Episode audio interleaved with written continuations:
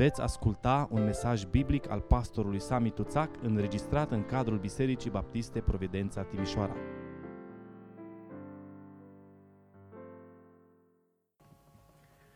Vă invit să deschidem Sfânta Scriptură, Evanghelia după Matei, și vom citi de la capitolul 4, de la versetul 1 și până la versetul 11. Atunci Iisus a fost dus de Duhul în pustie ca să fie ispitit de diavolul. Acolo a postit 40 de zile și 40 de nopți. La urmă a flămânzit. Ispititorul s-a apropiat de el și a zis, Dacă ești Fiul lui Dumnezeu, poruncește ca pietrele acestea să se facă pâini. Drept răspuns, Iisus i-a zis, este scris, omul nu trăiește numai cu pâine, ci cu orice cuvânt care iese din gura lui Dumnezeu. Atunci diavolul l-a dus în sfânta cetate, l-a pus pe strașina templului și i-a zis, dacă ești Fiul lui Dumnezeu, aruncă-te jos, căci este scris, El va porunci îngerilor săi să vegheze asupra ta și ei te vor lua pe mâini ca nu cumva să te lovești cu piciorul de vreo piatră. De asemenea, este scris, a zis Isus, să nu ispitești pe Domnul Dumnezeul tău. Diavolul l-a dus apoi pe un munte foarte înalt. I-a arătat toate împărățiile lumii și strălucirea lor și i-a zis, toate aceste lucruri ți le voi da ție dacă te vei arunca cu fața la pământ și te vei închina mie. Pleacă, satano, i-a răspuns Iisus, căci este scris, Domnului Dumnezeului tău să te închini și numai Lui să-i slujești. Atunci diavolul a lăsat și deodată au venit la Iisus niște îngeri și au început să-i slujească. Amin. Vă rog să luați loc. Mulțumim Domnului pentru dimineața asta și mulțumim Domnului că a ascultat rugăciunile noastre și uh, putem fi uh, la închinare împreună din nou după două săptămâni. Mulțumim uh, și autorităților care au gândit ceva mai bine și au găsit cu cale să ridice carantina. Ne rugăm și pentru cei din Dumbrăvița să, să rezolve și acolo lucrurile până la capăt și sperăm ca în țara noastră Uh, lucrurile să meargă bine uh, în direcția aceasta legat de uh, problemele care ni le-a creat pandemia aceasta de coronavirus. Așteptăm cu toții vremea când o să putem renunța la măști. Sigur, nu e nevoie să purtăm altfel de măști, astea ajung, nu ne trebuie și altele, dar vrem să scăpăm și de astea. Cristi m-a întrebat înainte de a începe, putem cânta fără măști? Sigur că da, legea așa spune. Vreau să și lămuresc ca să nu creadă cineva. Ei, uh, cei care slujesc aici în față, chiar în cântare sau în vorbire, pot să facă slujirea în biserici fără măști. Nu e simplu nici să vorbești, nici să cânți uh, cu masca asta pe figură. Da, ne rugăm ca Domnul să lucreze Uh, într-o direcție bună și să ne scape și de pandemia aceasta. Ne-am uitat în ultimele săptămâni la un eveniment deosebit de important din viața Domnului Isus. Evenimentul acesta este între botezul Domnului și între intrarea lui practic în lucrare public. De fapt, la botez, Domnul Isus public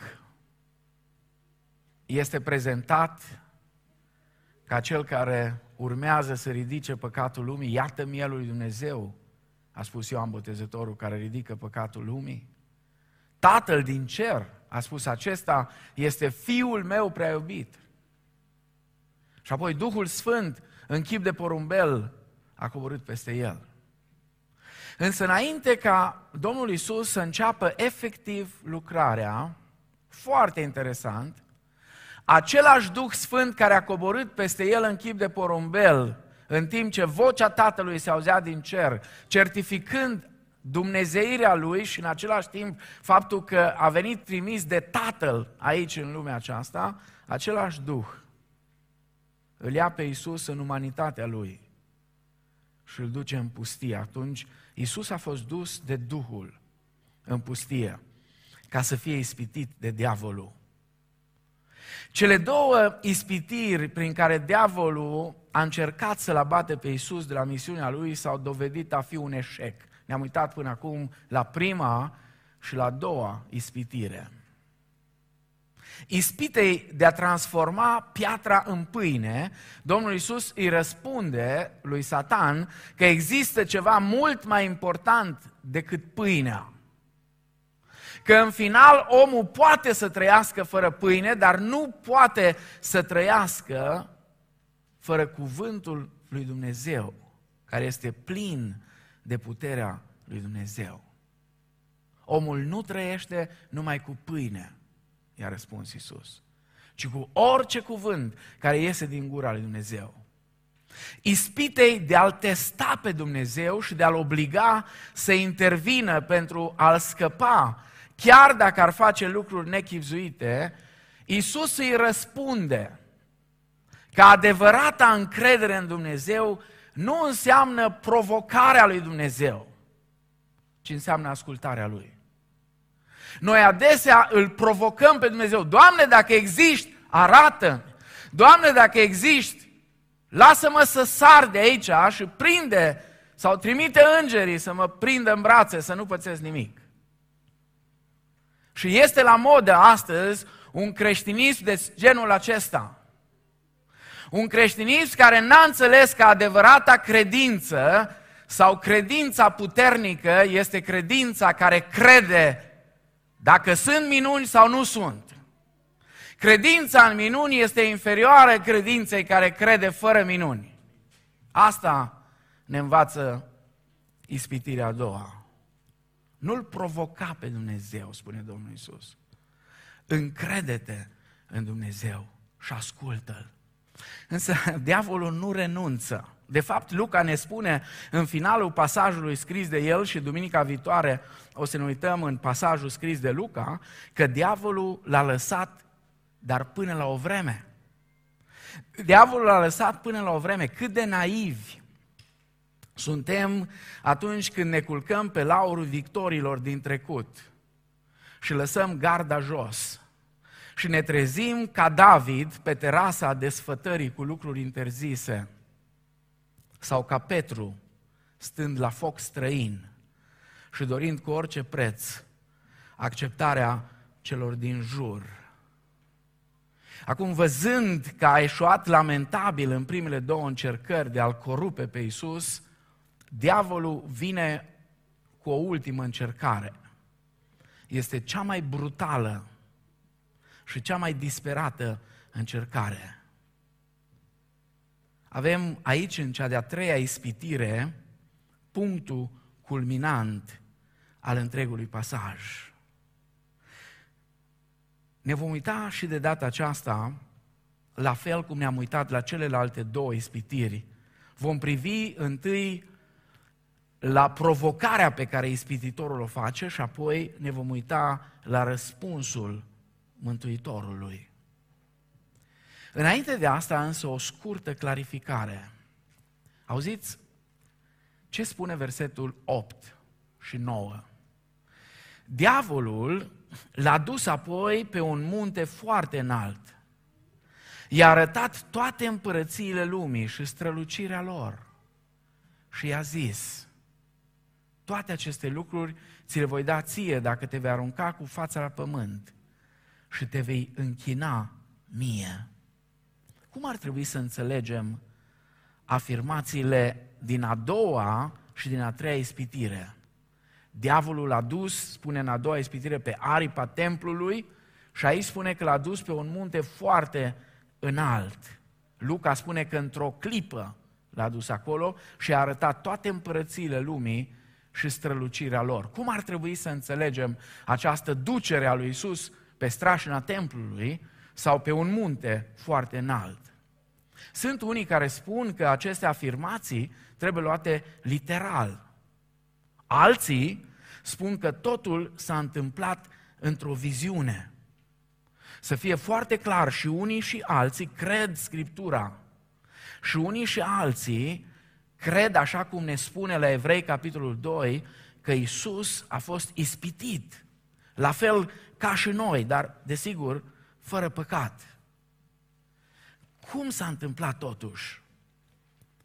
Vreau să vă spun, probabil că v-ați întrebat când ați citit textul acesta, m-am întrebat și eu, oare Domnul Isus a fost dus de către Satan chiar fizic, literal, așa cum citim, sau a fost doar o viziune? Personal, nu am un răspuns clar, dar mi-a plăcut abordarea moderată și pastorală în același timp a lui Calvin, reformatorul de la Geneva. Iată ce spune Calvin. Se pune întrebarea, a fost Isus cu adevărat dus în acest loc înalt sau lucrul acesta s-a petrecut într-o viziune? Oare toate împărățiile lumii puteau fi văzute de către Hristos între o clipită uh, și tot ceea ce Satan îi arată, el vede așa într-o clipită? Calvin spune, ideea aceasta se pretează sau se potrivește mai bine cu ideea unei viziuni decât cu oricare altă teorie. Sigur, sunt și alte pasaje din Scriptură în care cineva este dus pe un munte înalt. Ezechiel, capitolul 40, cu versetul 2. Dar Ezechiel explică clar că eran niște vedenii. Și apoi, în Apocalipsa, capitolul 21, cu 10, Ioan vede niște lucruri fantastice. Însă el explică încă de la Eh, capitolul 1 cu versetul 10, în ziua Domnului eram în Duhul, spune el. Iată cum continuă Calvin, lăsând loc oricare alte interpretări rezonabile pe care ar putea să o facă cineva. Și cred că e bine să luăm aminte. Spune, într-o problemă îndoielnică și în care ignoranța nu comportă niciun risc, eu aleg mai degrabă să-mi suspend judecata decât să le ofer oamenilor gâlcevitori o scuză pentru o dezbatere. Ce spune Calvin de fapt? Sunt adevăruri mult mai importante pe care le putem învăța din acest episod. Și nu neapărat dacă a fost fizic sau a fost într-o viziune. Iar adevărurile acestea importante, ne vom ocupa de ele duminica viitoare în ultimul mesaj, când vom încerca să vedem ce putem noi învăța din episodul acesta atât de important din viața Domnului Isus și adesea ignorat de către noi. Haideți așadar să privim la cea de-a treia ispitire. Și am intitulat mesajul de astăzi Puterea lui Dumnezeu nu face zgomot. E foarte mult zgomot în lumea noastră. E foarte mult zgomot în creștinismul de astăzi. E prea mult zgomot. Și oamenii au impresia că Dumnezeu întotdeauna lucrează în zgomote mari. Dar vă amintesc că Dumnezeu adesea lucrează într-un mod liniștit. Așa cum poate uneori nici nu se audă, nici nu se vede. Ilie stătea să se întâlnească cu Dumnezeu și pentru că știa că e un Dumnezeu înfricoșător, a stat cumva ascuns după stâncă. Și a venit un vânt puternic. Și Ilie a stat ascuns. Dar spune Scriptura, Domnul nu era în vântul acela. Și a venit cu tremur mare și a Domnul nu era cu tremurul acela. Și apoi spune, a venit un susur blând și subțire. Și Ilie și-a acoperit fața. De ce? Pentru că spre deosebire de mulți din creștinii de astăzi, Ilie a știut că puterea lui Dumnezeu nu face zgomot. Puterea lui Dumnezeu lucrează într-un mod tainic, într-un mod fantastic, lucrează în inimile noastre și face o lucrare extraordinară, o lucrare pentru veșnicie. Haideți să ne uităm mai întâi la provocarea ispititorului. Toate aceste împărății, toate aceste lucruri, spune el, ți le voi da ție dacă te vei arunca cu fața la pământ și te vei închina mie. Diavolul arată împărățiile lumii, arată strălucirea lor. Unii s-au întrebat, oare ce a arătat satanului Iisus? Ce a arătat? Tot ce se putea vedea mai bine. Toate bogățiile, tot aurul probabil din lume și diamantele și toate împărățiile lumii. Toate acestea diavolul îi le oferă lui Isus. Adică știți ce oferă Satan? Stăpânire asupra lumii. Exact. Păi dar oare Mesia pentru ce a venit? Oare Mesia nu tocmai pentru misiunea aceasta a venit? Oare nu spuneau profețiile că El va cârmui toate națiunile cu un toiac de fier? Oare nu este misiunea Lui aceea de a reuni întreg pământul într-o împărăție a păcii și a bunăstării? Înțelegem cât de mare era tentația să obții totul pentru ceea ce de fapt ai venit, dar fără umilință, fără cruce și fără moarte. Să obții totul pe calea lui Satan și nu pe calea Domnului Isus Hristos.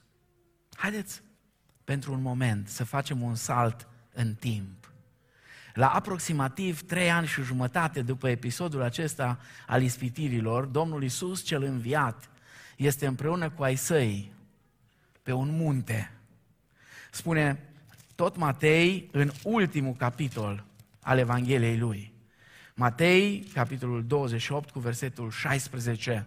Cei 11 ucenici s-au dus în Galileea, în muntele unde le poruncise Iisus să meargă. Când l-au văzut ei, s-au închinat, iar unii s-au îndoit. Iisus s-a apropiat de ei, a vorbit cu ei și le-a zis, toată puterea, în greacă este panta exusia, adică toată autoritatea, mi-a fost dată în cer și pe pământ. Două lucruri sunt noi aici și diferite față de ceea ce îi prezintă diavolul. Primul, Domnul are putere în cer și pe pământ. Diavolul îi promite doar împărățiile pământului. Dar Isus, după moartea și învierea Lui, vine în fața ucenicilor Lui și spune, toată autoritatea mi-a fost dată în cer și pe pământ. Numai cel care are puterea sau are autoritatea, aceasta are adevărata putere aceea de a aduce mântuire. Fără cer, puterea pământească este temporară și este incompletă și este extrem de șubledă. Dar mai este ceva deosebit de important în acest enunț autoritar al Mântuitorului nostru. Numai puterea care se supune standardelor cerului adică lui Dumnezeu, poate deveni o putere care aduce cu adevărat binecuvântare. Credeți că degeaba Domnul Iisus când ne-a învățat să ne rugăm și a învățat pe ucenicii lui să se roage, le-a spus să se roage, vie împărăția ta. Tatăl nostru care ești în ceruri, fă să vie împărăția ta. Cum? Facă-se voia ta precum în cer, așa și pe pământ. Și al doilea lucru, Isus are această putere despre care El spune toată puterea, toată autoritatea mi s-a dat în cer și pe pământ, în calitate de înviat din morți. Știți ce înseamnă asta? Că adevărata putere are întotdeauna ca premiză crucea. Are ca premiză moartea. Are ca premiză nu muntele foarte înalt al diavolului, ci muntele Golgota, acela în formă de craniu, unde părăsit de toți, Iisus atârnă pe cruce și moare. Împărăția lui Hristos este altceva decât strălucirea lumii oferită de Satan, care este doar o doxa, spune în greacă. Împărăția lui Satan este o doxa, o nălucă, o nălucă, gata să se risipească. Iar împărăția lui Hristos, acea împărăție care are ca premiză crucea, crește nu prin putere așa cum o înțeleg oamenii, ci prin smerenia propovăduirii crucii de către cei ce sunt ucenicii lui și care respectă poruncile lui. De-a lungul istoriei, biserica a crezut că poate să lărgească împărăția lui Dumnezeu cu sabia, cu puterea omenească.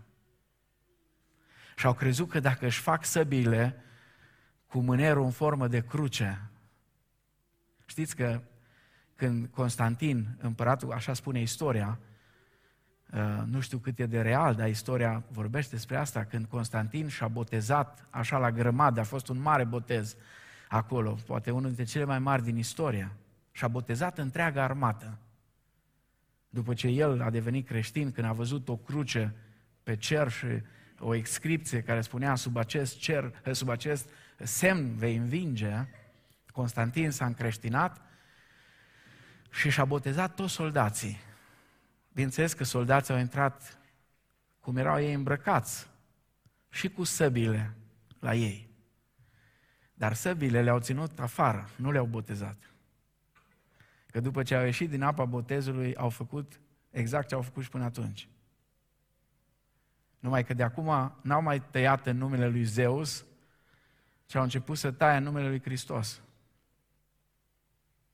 A fost bine sau rău? Lăsăm istoricii să o spună. În orice caz, în Matei 28, Iisus nu despre asta a vorbit. Ascultați când își exprimă acolo toată puterea și toată autoritatea lui, ce spune, duceți-vă și faceți ucenici din toate neamurile, botezându-i în numele Tatălui și al Fiului și al Sfântului Duh și învățați-i să păzească tot ce v-am poruncit și iată că eu sunt cu voi până la sfârșitul viacurilor.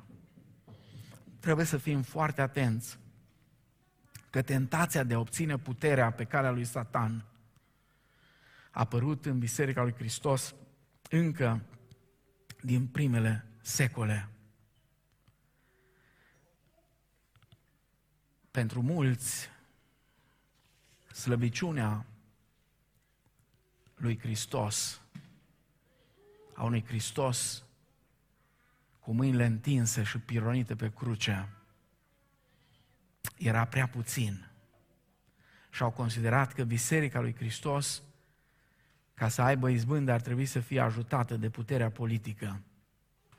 Însă întotdeauna când Biserica lui Hristos s-a îmbrățișat cu puterea politică, a sfârșit sufocată din această îmbrățișare. De aceea lupta pentru, biseric, pentru libertatea bisericii, și de aceea fac o paranteză aici, baptiștii din totdeauna, din totdeauna baptiștii au avut această sintagmă, o biserică liberă într-un stat liber. Lupta bisericii trebuie să fie ca lupta pentru împărăția lui Hristos să nu se identifice cu vreo structură politică. Pentru că orice identificare a Bisericii Hristos cu structurile politice duce la durere și duce la probleme.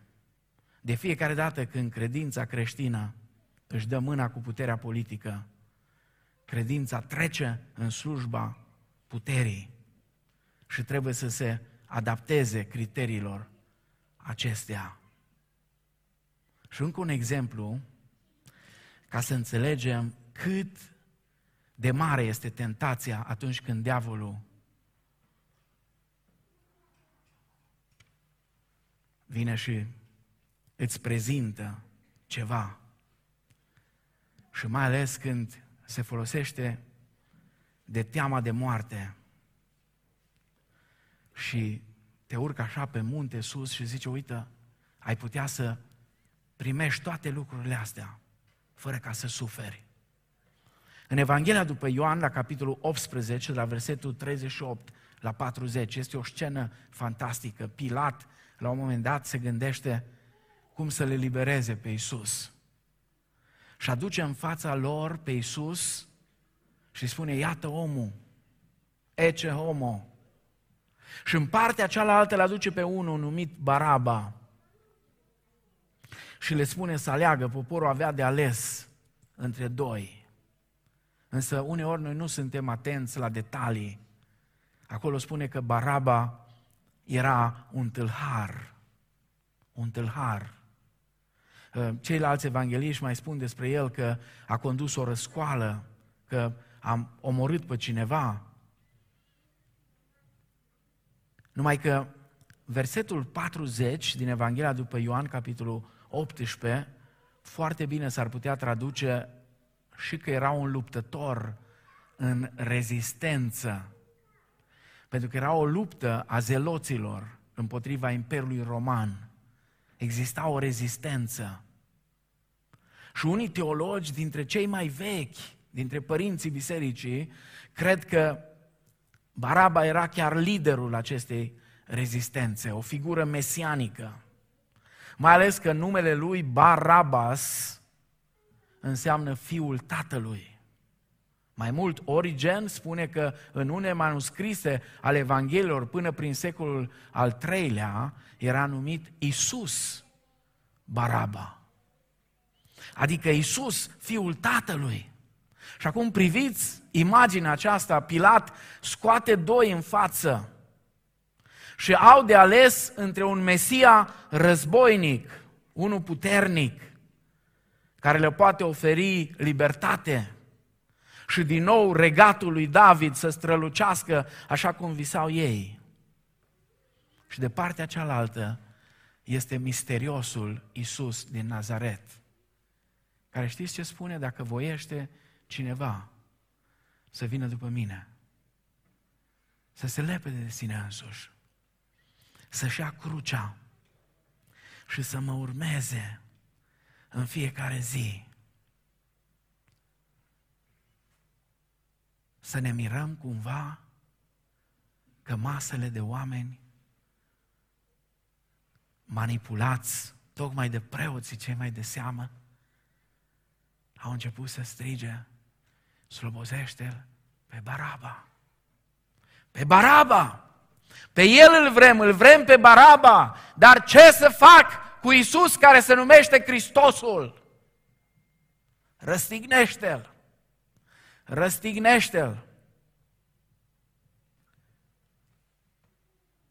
Uneori poate că am avut judecăți aspre cu privire la mulțimea aceea.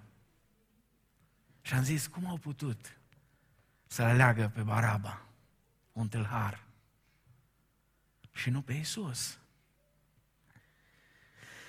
Dar oare noi, pe cine am alege? Haideți să fim sinceri. Ar avea Isus vreo șansă astăzi dacă ar fi pus la vot împreună cu Baraba? Dacă am avea de ales între Isus din Nazaret și Baraba, figura mesianică a rezistenței zelote din Israel, oare pe cine am alege. Să fim atenți. Diavolul nu vine niciodată să ne ceară direct adorarea lui, să ne închinăm înaintea lui sau să ne punem la dispoziția lui. El întâi ne arată oferta și ne îndeamnă întotdeauna să alegem rațional, să gândim. Tot ce trebuie să faci e doar așa o fel de flotare. Dar ce e asta în comparație cu ceea ce poți avea? Și apoi zice diavolul în privat. Tu poți să ai credință în continuare în Dumnezeu. Tu poți în continuare să ai o relație cu Dumnezeu în inima ta. Numai să te închini mie. Atâta tot. Să dai mâna cu mine până să rezolvă problema. Haideți să vedem cum îi răspunde Domnul Isus. Pleacă satanul, este cel mai abrupt dintre răspunsurile pe care Isus le dă lui Satan. Pleacă satanul, i-a răspuns Isus, căci este scris, Domnului Dumnezeului tău să te închini și numai Lui să-L slujești. Răspunsul Domnului Isus ne dezvăluie nu doar repulsia pe care o are față de Satan, dar și supremația lui Isus asupra lui Satan. În răspunsul acesta, Isus îi amintește lui Satan cine e el de fapt. Îi amintește ce rol are fiecare și ce autoritate. Și ne spune versetul 11 că Satan l-a ascultat și a plecat. Însă vom vedea duminica viitoare, Luca ne spune că l-a lăsat, dar numai pentru o vreme. Și Satan vine din nou și știți, foarte interesant, vine când te aștepți mai puțin. Atunci vine să te ispitească din nou, așa a venit la Isus. Când te aștepți mai puțin.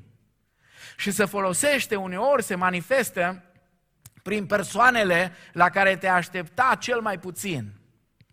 Spune Matei că Isus era în ținutul cezarei lui Filip, Matei capitolul 16. Și era împreună cu ucenicii lui și le pune o întrebare. Cine zic oamenii că sunt eu, fiul omului? Unii zic că ești Moise, alții Ilie, unul dintre proroci. Dar voi, cine ziceți că sunt? Și Petru se ridică ca și purtător de cuvânt al întregului grup de ucenici și spune, tu ești Hristosul, Fiul Dumnezeului celui viu. Adică tu ești cel pe care îl așteptăm. Numai că Domnul Isus, după ce îi spune lui Petru, Petre, nu carnea și sângele ți-a descoperit lucrul acesta, ci Duhul lui Dumnezeu, imediat după asta, Domnul Isus le explică că termenul Mesia trebuie înțeles privind din toate unghiurile la mesajul profeților. Că nu era vorba, așa cum spuneau ei, de puterea lumească, ci de crucea și de comunitatea nouă care se va naște prin cruce. Și când aude Petru de cruce, ce face? E imediat atunci. E același Petru, nu e altul. E omul care prin Duhul Sfânt spune, tu ești Hristosul, Fiul Dumnezeului celui viu. Știți ce face Petru? Petru se face purtătorul de cuvânt al lui Satan. Petru, omul care a vorbit prin Duhul Sfânt cu 5 minute înainte. Și spune să te ferească Dumnezeu, Doamne. Și Domnul Iisus are aceeași atitudine abruptă ca și în Matei 4. Spune înapoi a mea, satanul. Lui Petru. Lui Petru, care îi spune pe această piatră, voi zidi biserica mea și porțile locuinței morților. Nu o vor birui. Observați cum Satan se întoarce într-un moment decisiv. Oare de-a lungul secolelor nu asta a fost tendința majorității creștinilor? De ce să riscăm eșecul și suferința și persecuția? De ce? Poate unii o să vă supărați pe mine. Dumnezeu să ne ierte pe toți. Dar trebuie să o spun, pentru că cineva trebuie să o spună. Știți de ce bisericile evanghelice din România sunt așa cum sunt și lipsite de putere și tot în jos, în jos, în jos se duc? Pentru că a fost o vreme de persecuție când în loc să curgă sângele martirilor care e sămânța creștinismului, liderii noștri au considerat că ne salvează pe toți dacă își dau mâna cu puterea atee care a persecutat Biserica lui Hristos și și-au vândut frații și au băgat în pușcării pe cei care au avut curajul să spună altceva. Și nici până astăzi, la 30 de ani, după toată treaba asta urâtă care s-a întâmplat o perioadă lungă de timp, în afară de mitropolitul Corneanu și încă vreo doi, n-a avut curajul niciunul să vină și să spună. Și dacă îi întreb și vorbești cu ei personal, și am vorbit cu unii personal, și îi spuneau plângând, dar nu s-a pocăit niciunul. Cum au vrut ei să ne salveze? Să ne salveze de la ce? Săptămâna trecută, 750 de creștini ortodoxi care cu toată inima stau lângă Domnul în Etiopia au fost omorâți în biserică. În clădirea unei biserici au intrat musulmanii peste ei și au împușcat, erau o mie de oameni acolo, au împușcat 750 dintre ei. Dar cine are timp de ei? Cine are timp? La ora aceasta, creștinii sunt cel mai persecutat grup de pe glob. Dar liderii noștri politici din America și până în Europa și în Asia și peste tot sunt interesați de ideologia de gen și de tot felul de alte nebunii. Nimănui nu-i pasă de faptul că mii și mii de creștini sunt torturați în Corea de Nord, tocați în mașinile de carne, tocați efectiv. Nu e viziune, nu e spiritualism. E literal, exact așa se întâmplă. Și în China, la fel. Creștinii au crezut că vor avea mai mare succes în felul acesta. De ce să riște persecuția? De ce să riște eșecul? Și ce altceva e așa numita Evanghelie prosperității care se predică astăzi? Decât dacă nu același lucru, doar că sub o altă formă. Fuga de eșec, de suferință. Evanghelia aceasta care oferă o interpretare a creștinismului ca un fel de rețetă a succesului, nu e altceva decât să te ferească Dumnezeu, Doamne. Să te ferească Dumnezeu, Doamne. Ce altceva sunt toate subiectele astea escatologice care le auzim în ultima vreme, care promit unor creștini comozi și superficial de astăzi că Dumnezeu îi va lua de aici, îi va răpi. O teologie întreagă pe un singur cuvânt care nici ăla nu-i sigur, dacă așa apare în 1 Tesaloniceni 4, în original, cum e tradus la noi, răpiți. S-ar putea să avem o mică surpriză, să fie un pic diferit. Dar hai să zicem că așa, e un singur cuvânt. Oare nu este aceeași lamentație a celor care mergeau spre Emaus după ce Domnul Iisus Hristos a murit și înviase deja de ei, nu știau. Pentru că atunci când au venit femeile să le spună că El a înviat, au spus că sunt basme. Noi trăgeam nădejde că El este acela care îl va mântui pe Israel.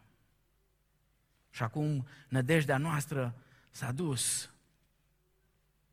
Cât de mare nevoie are creștinismul de astăzi de răspunsul ferm, dar plin de dragoste al Hristosului răstignit și înviat. Cât de stupizi sunteți, le spune.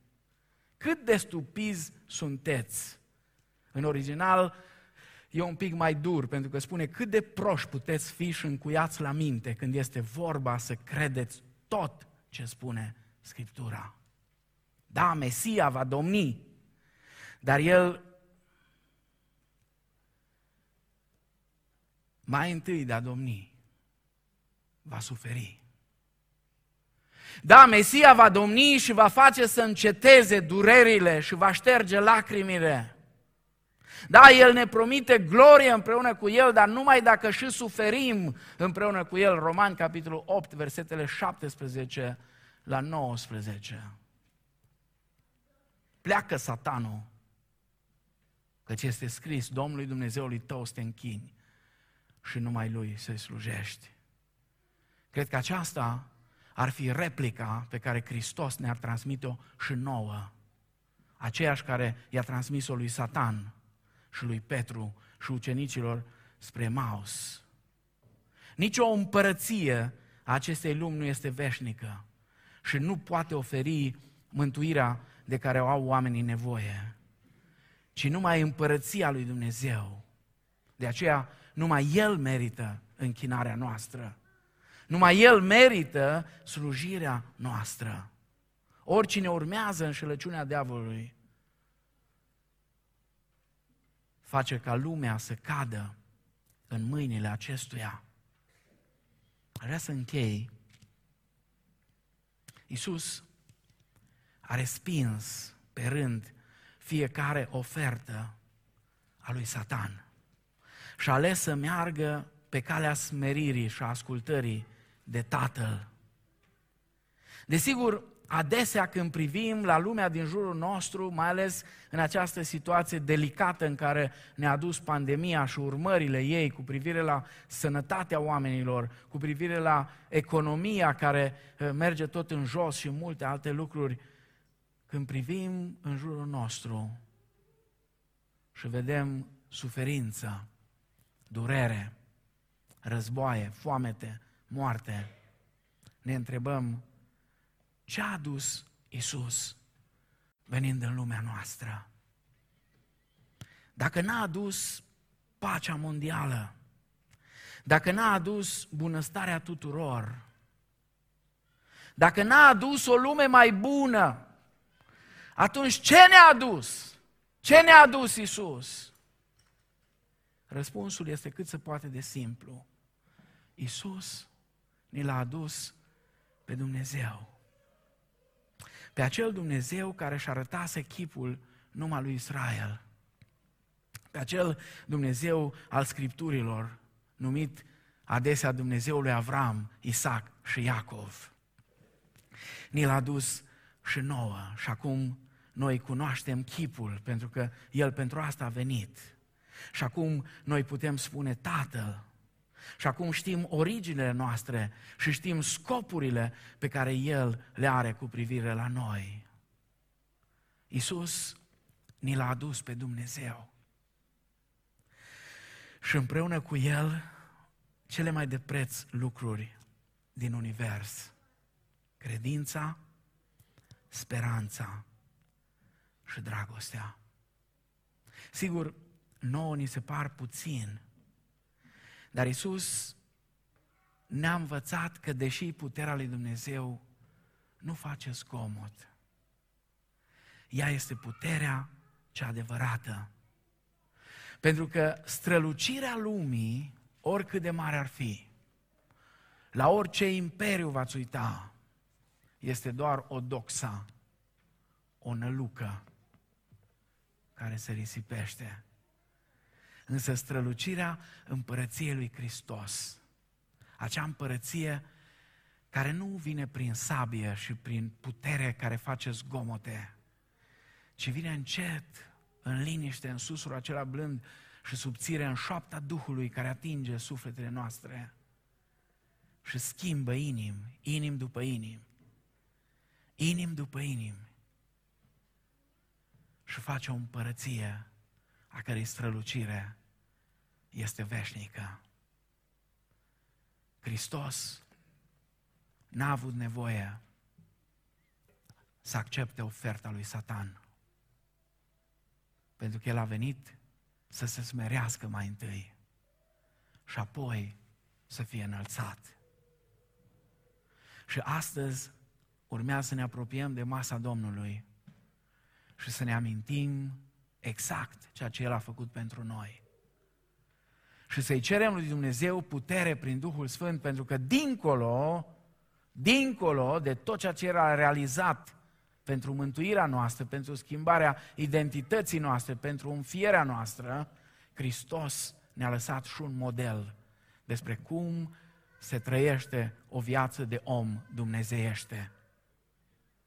Și ne rugăm astăzi, în vremurile acestea dificile, Dumnezeu să lucreze în inimile noastre ale tuturor, să ne dea tărie să trăim cu adevărat o viață de oameni care trăiesc ca și Hristos, adică o viață dumnezeiască.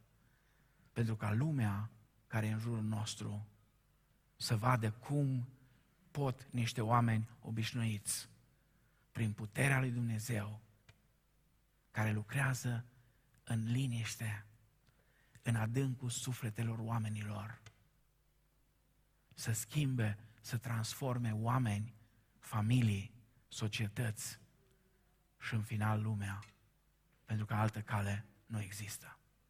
Amin.